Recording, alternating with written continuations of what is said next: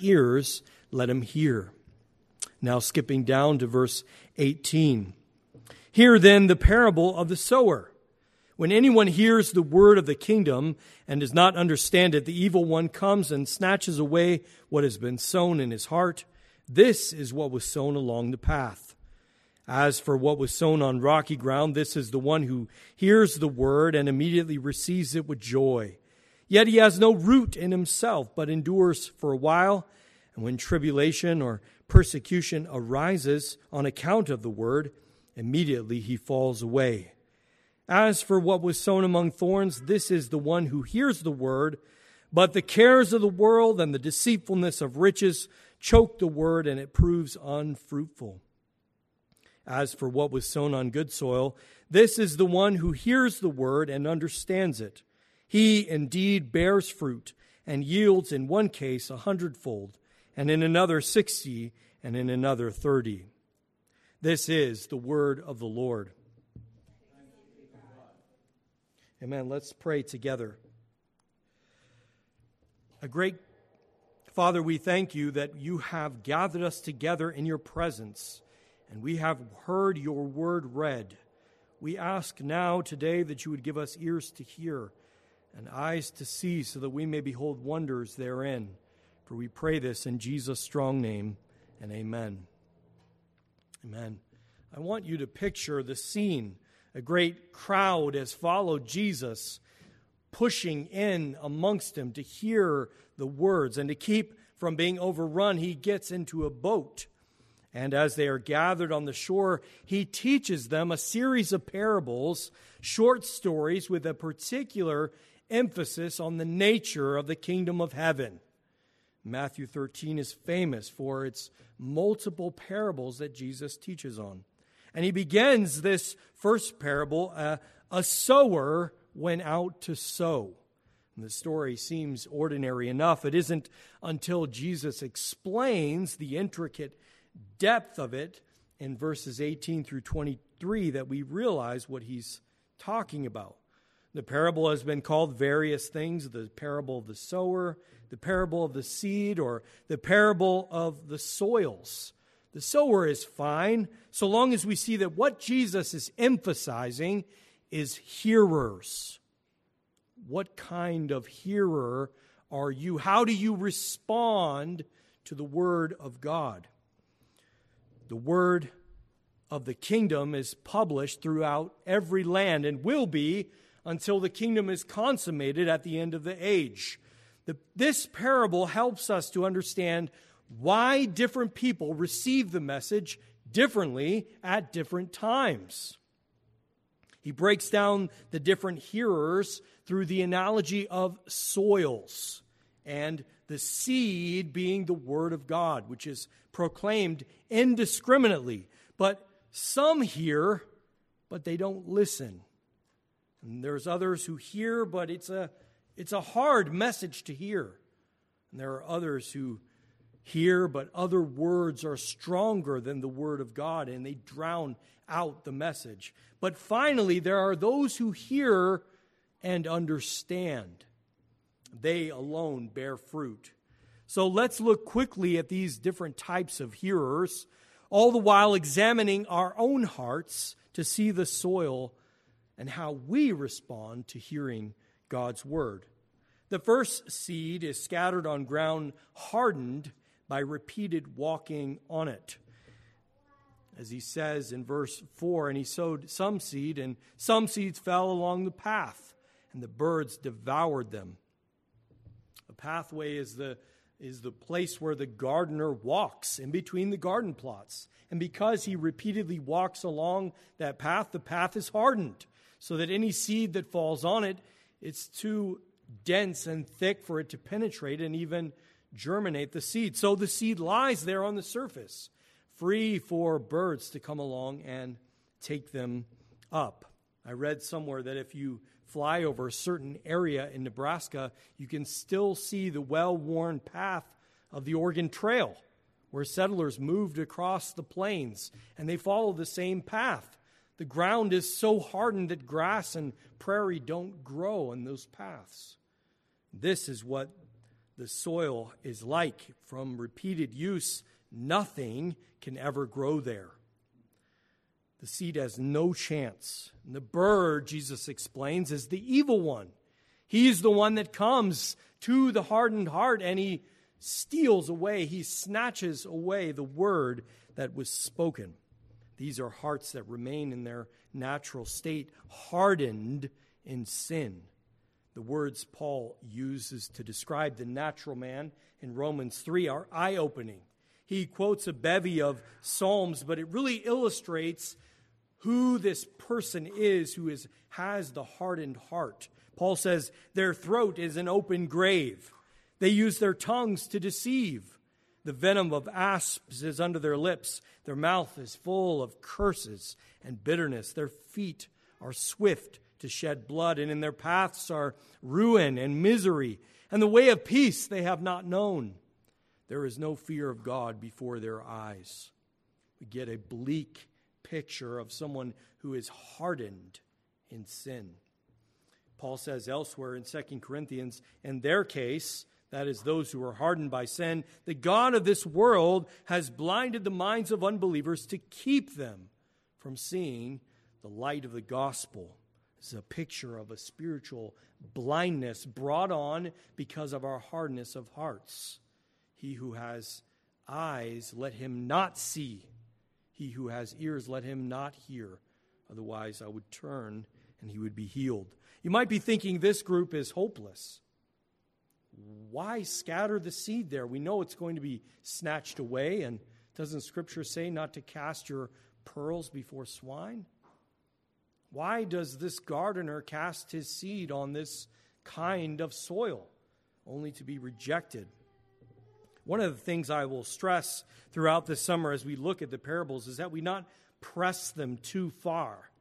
Yes, Jesus is looking at four different responses to the gospel, but these don't necessarily have to line up chronologically.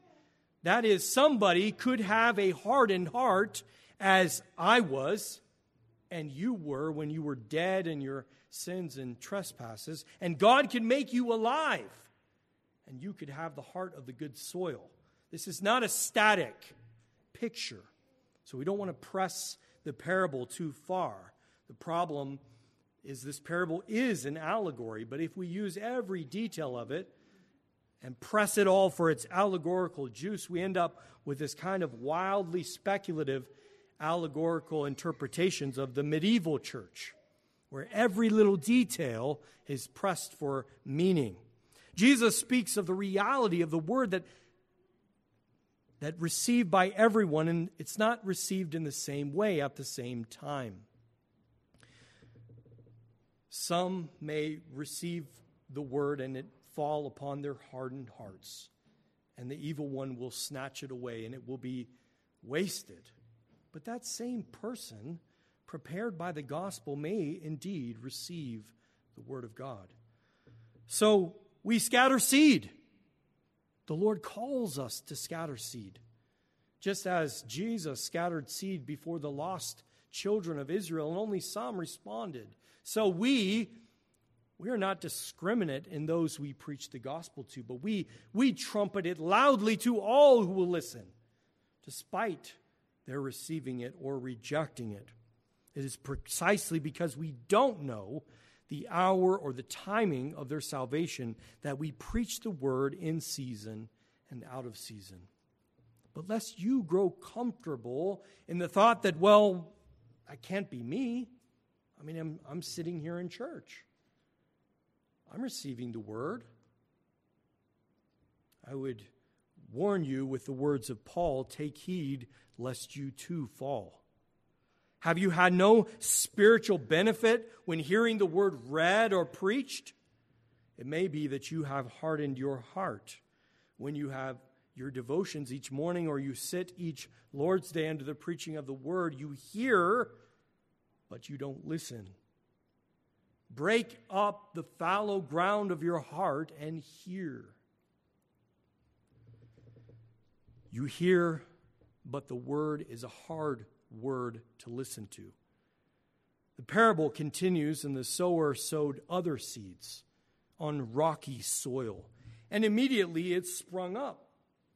But because the soil had no depth, when the sun came, it withered and died. Jesus explains that the hearer is the one that hears the word and responds with great joy. But because his faith is an inch deep and at first sight of trouble, he splits. This is a fair weather Christian. Everything is great on the mountaintop, the soaring vistas, the wind, and the sun on your face. You can face anything except that next valley. For as soon as trials come, you immediately fall away. One day they, they are saying, Yeah, following Jesus, this is great. Not realizing that following Jesus means dying. It means every day dying and rising again, dying to the old man and living to Christ, dying to our fleshly impulses and desires, and learning to love the things that God loves and hate the things that he hates. For the word of the gospel is a call to follow Christ in suffering before ever, before ever getting a share in his glory. For the Christian life is a life of suffering. It's a call to suffer as Christ suffered. We can embrace it and do it well, or we can run from it and pursue what Francis Schaeffer called personal peace and affluence and put off suffering until later. Eventually, everyone suffers. It's just a matter of when and for what purpose. We suffer as members of the body of Christ in redemptive ways mostly because the redemptive process of remaking the marred image of God in, in Christ's image is painful. We are stripped away of our old sinful nature in Adam, and we learn to live like Christ, which means we are to deny our selfish impulses and take up our cross and follow Him. But the suffering that we avoid now by rejecting following Christ, that suffering is not redemptive. It's a, it's a penal suffering for all of eternity in hell. I was reminded in Sunday school as we thought of the parable of Lazarus and um, the rich man. Lazarus did not have honor in this life. He was poor and he was a beggar. And he just wanted crumbs from the rich man's table. And the rich man dined and, and was rich, and he experienced all the blessings that this life had to offer. But when he died, because he had rejected God, he was sent to hell, where he suffered. And he longed just for a drop of water to be put on his tongue, whereas Lazarus was in the bosom of Abraham, receiving all the wealth and honor of the nations that he had inherited. And so it is for us if we reject the suffering of following after Christ, then we will not share in his glory. Notice Jesus says that when tribulation or persecution arises on account of the word, they immediately fall away. Much of the suffering you will encounter in this life is on account of you being a Christian either as I already explained in the process of sanctification or in the offense that comes with the gospel. Paul said that if he if he could remove the offense of the gospel, then he would not be persecuted.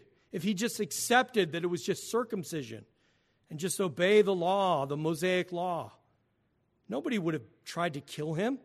Nobody would have persecuted him. He wouldn't have undergone any suffering but because he chose the path of the gospel and preached the cross, which was a stumbling block to Jews and offense to Greeks, he was killed at the hands of the Romans. And trust me, it's always a temptation for us to neglect or to refuse to enter in to the suffering that God calls us to. Let's tame the lion. That is the Word of God. We want to make it more palatable, easier for people to accept so that they won't reject us, so that we won't face persecution. And so we accept things that are clearly taught in Scripture. We call evil good and good evil. We go along with the culture because it's easy and we don't want to suffer. We don't want to be persecuted. We don't want to be alone. We want the friendship of the world. And so we tame the lion of the Word of God and we try to turn it into a kitty cat, something that we can use for our personal prosperity, for our best life now. I'm reminded of that discussion between Lucy and Mr. Beaver and the Lion, the Witch, and the Wardrobe. Lucy asks the beaver about Aslan. He is describing him as this lion, and, and she asks, Is he safe? And Mr. Beaver, he, he responds, Safe? Who said anything about safe? Of course he's not safe, but he's good. He's good. He's the king, I tell you. Jesus is not safe. And the life that he calls us to is a life of following him by taking up our cross, dying to ourselves daily, and living to him. It's a, it's a, it's a call that entails suffering. What kind of soil, what kind of heart do you have? Is it rocky? Did it spring up with joy at first, but then you realize the message is not as well received as you received it. And so you don't want to share it. You don't want to enter into it. What kind of hearer are you? Mark my words, over the next five to ten years, there's going to be a lot of Christians, Christians, falling away from the church suddenly because of the awful offense of the gospel. We are already beginning to see this in the evangelical world as they become woke. We are seeing it in our own denomination as sodomy is being touted as a possible identity for Christians to embrace. The measure of the soil of your heart is your ability to patiently endure trials, which, as James says, tests your faith and produces in you steadfastness. He who has ears, let him hear. But there are others. They hear, but the words are other words are stronger. Jesus said, Other seed fell among thorns, and the thorns grew up and choked them out. Verse 7, which Jesus explains in verse 22 as the one who hears the word, but the cares of the world and the deceitfulness of riches choke the word, and it proves unfruitful. The cares of the world. Jesus has already spoken at length in the Sermon on the Mount in chapter 6, verse 25, about not being anxious for the cares of the world. The Lord knows our needs. He knows that we need to eat and to be clothed. He knows all of our needs even before we ask. And He calls us not to be anxious about those things not to fearfully worry about them, because He is the one who provides for us. Jesus is not belittling our concern to feed and clothe our families. He cares for our families. He wants us to have the things that we need to survive, of course. What Jesus is talking about, what he's concerned with, is what preoccupies us, what we fuss over, what captures our attention.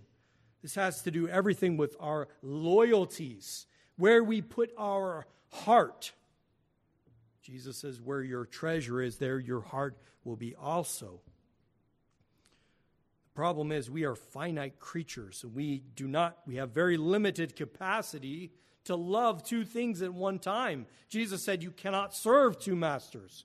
You either love the one and hate the other, or love the other and hate the one. You cannot serve the Lord and care for the things of this world. Jesus is concerned with what you are devoted to. Besides those who do not want to suffer hardship on account of the Word of God, those entangled by the cares of the world are the most common reasons why people walk away from the faith. John says in 1 John 2:15, "Do not love the world or the things in the world. If anyone loves the world, the love of the Father is not in him. For all that is in the world, the desires of the flesh, the desires of the eyes, and pride of life, is not from the Father, but is from the world. And the world is passing away along with its desires. But whoever does the will of God abides forever. Interestingly, these same three things were present in the garden when Eve saw the fruit. She saw that the tree was good for food, that it was a delight to the eyes, and that the tree was to be desired to make one wise. Genesis 3 6. The desires of the flesh, the desires of the eyes, and the pride of life all entangled Adam and Eve, leading to their downfall. The cares of the world you simply do not have the capacity to serve two masters. The world is everything that is set in opposition to God. The world is not creation, but the idolatrous systems of the world that are set in opposition to Him. The church today is under attack on two fronts a hostile progressive culture and an equally hostile progressive Christianity within the church. And let me tell you, it's difficult to fight a war on two fronts, but it must be done. I watched this as many of my fellow seminary students were hoodwinked by progressivism. And I still have friends in its grip. Their desire for cultural transformation has entangled them in the cares of the world. But just because we at Hope might not be susceptible to a desire to change the sexual ethic, for instance. That doesn't mean that we don't feel the pressure of the world and calling us to conform every day. We pull out our phones and we are reminded of materialism that tells us if you want to have a good life, you need to shop, you need to buy things, you need to consume. And so we want more and more. Or it tells us that we look at our Instagram and we think, wow, I want to have that experience. I wish I was in Italy or I was on in Europe doing a tour. I wish my life resembled theirs. And so we lust after the things that we see. We don't have godly contentment. We are lured by just opening up our Facebook, our Instagram. The cares of the world are strong and they will constantly tug at the heartstrings, pulling your affections towards them and away from God. There are two diagnostic questions to determine where your heart lies. Where do you spend the most time, and where does all your money go? I'm not talking about the time and money that it takes to subsist, just to care for yourself to work, to clothe your family. I'm not talking about that. I'm talking about what gets you up in the morning. What do you live for? What are you passionate about? Where do you spend all of your time, your money, and your energy? Is it a hobby? Is it your career? What makes you work? Where do you spend your time and your money? Chances are the answers to those questions will determine whether the cares of the world entangle you, whether or not our loyalties are divided, whether or not thorns have crept up in the soil of our heart and they're choking out the word because we're sitting here now and we're thinking about lunch. We're thinking about the game, or I don't even know if there are games on anymore. The viewership seems to be dropping rapidly. But we're thinking about something other than the Word of God. Let the hearer beware. There's only one out of the four types of hearers that is fruitful the good soil. This is the one who hears the word and understands it. Now, we looked last week at the purpose of Jesus and using parables to teach. And what Jesus showed us was that what was given to the disciples to understand for others was a source of mystery. It was actually concealed from them so that they did not understand. And who is given that understanding is in the hands of God. It doesn't rest in our hands. It's not based on our ingenuity, or our own wisdom, or our persuasiveness. It's God who does the work. And try as you may, you will deliver the message, the gospel, to someone until you're blue in the face. But if the Lord does not do the prior work of preparing the soil of their heart to receive that word, it will be fruitless. We've all had this experience. We all have loved ones that over and over again we have shared the gospel with them to no avail. And we think, why? Why is this good message a message of freedom from the bondage of slavery, freedom in Christ? Why is it not received? But we continue to scatter the seed of the word, and we pray that God would do the preparatory work of preparing the soil of their hearts. Ultimately, Jesus is the sower, and Jesus is the good soil that receives the word because he took on himself the hardness of sin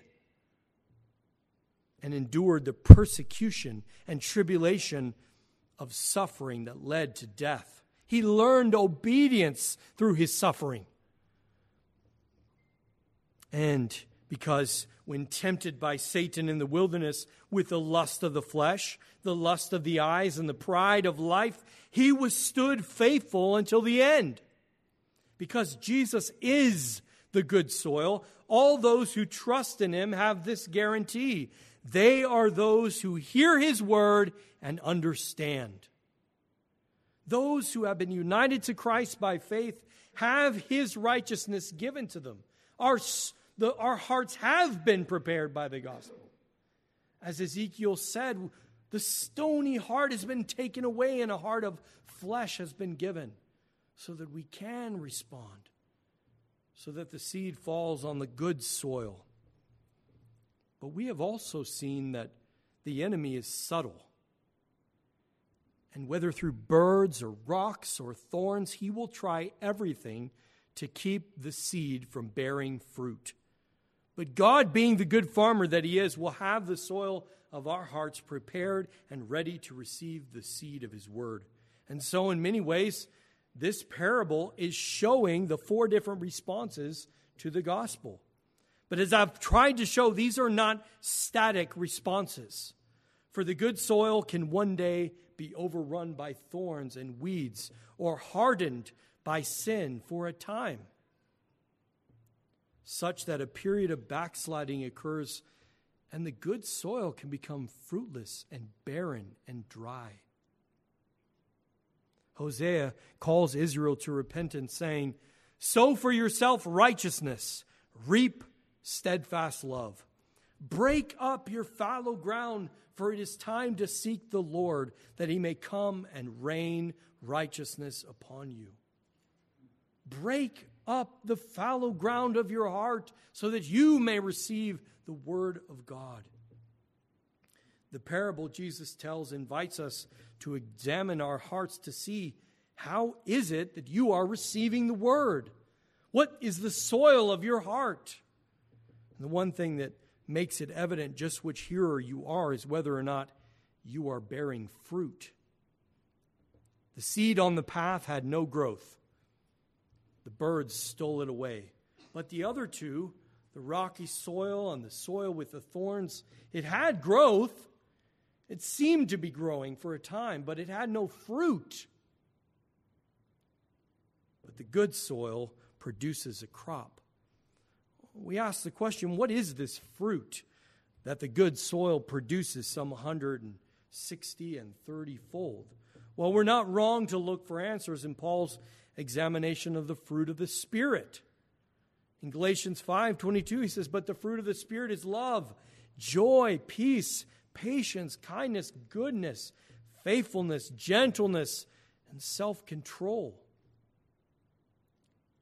Is your life marked by the fruit of the Spirit? Are you daily producing a crop of love? Love for God and love for neighbor.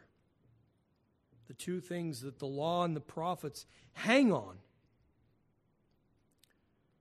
Paul continues in Galatians 6 7 Do not be deceived, God is not mocked.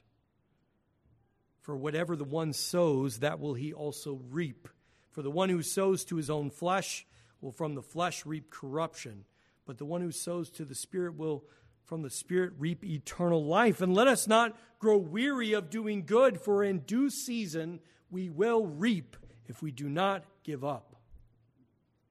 The fruit that the good soil produces is measured not by worldly standards of success, but by the Word of God to have a successful life. It may not be successful to the world, they might hate you for it. It's seen in hearts that devoted to God overflow with love for one another. What kind of hearer are you? What kind of fruit are you producing? If you don't know, ask your wife. Ask your husband. Ask a close friend. What fruit am I producing? How is my life today different than it was yesterday? How am I progressing towards that goal of looking more and more like Christ? Is the Word bearing fruit in my life? These are sobering questions to ask. Ask it of the Lord. Lord, reveal to me the areas that I have stoned off from you, that I have cut off from your penetrating gaze, or at least I think I have. This is my corner of my heart, and I'm not giving it to you. These are the idols that have gripped me, and I refuse to surrender them. These are soul searching questions that the Lord commands us to ask. What soil is your heart made of? What kind of fruit are you producing? And then repent, sow righteousness, and reap steadfast love. Break up the fallow ground of your heart and turn to the Lord and be healed. Amen? Amen. Let's pray together. Father, we thank you that first you have prepared our hearts to receive your word. And if there are those who are seated here today whose hearts have not received that word before, we pray that you would prepare them to receive it. Break up our stony and thorny hearts to receive the gospel. Help us to suffer by following Christ in his life and death. Help us not to be enticed by the cares of this world and to repent daily, breaking up the soil of our own hearts so that it may be fruitful, producing in us love and joy, patience, kindness, goodness, faithfulness, and self control. All these things are pleasing to you. And we pray these things in Jesus' strong name, and amen.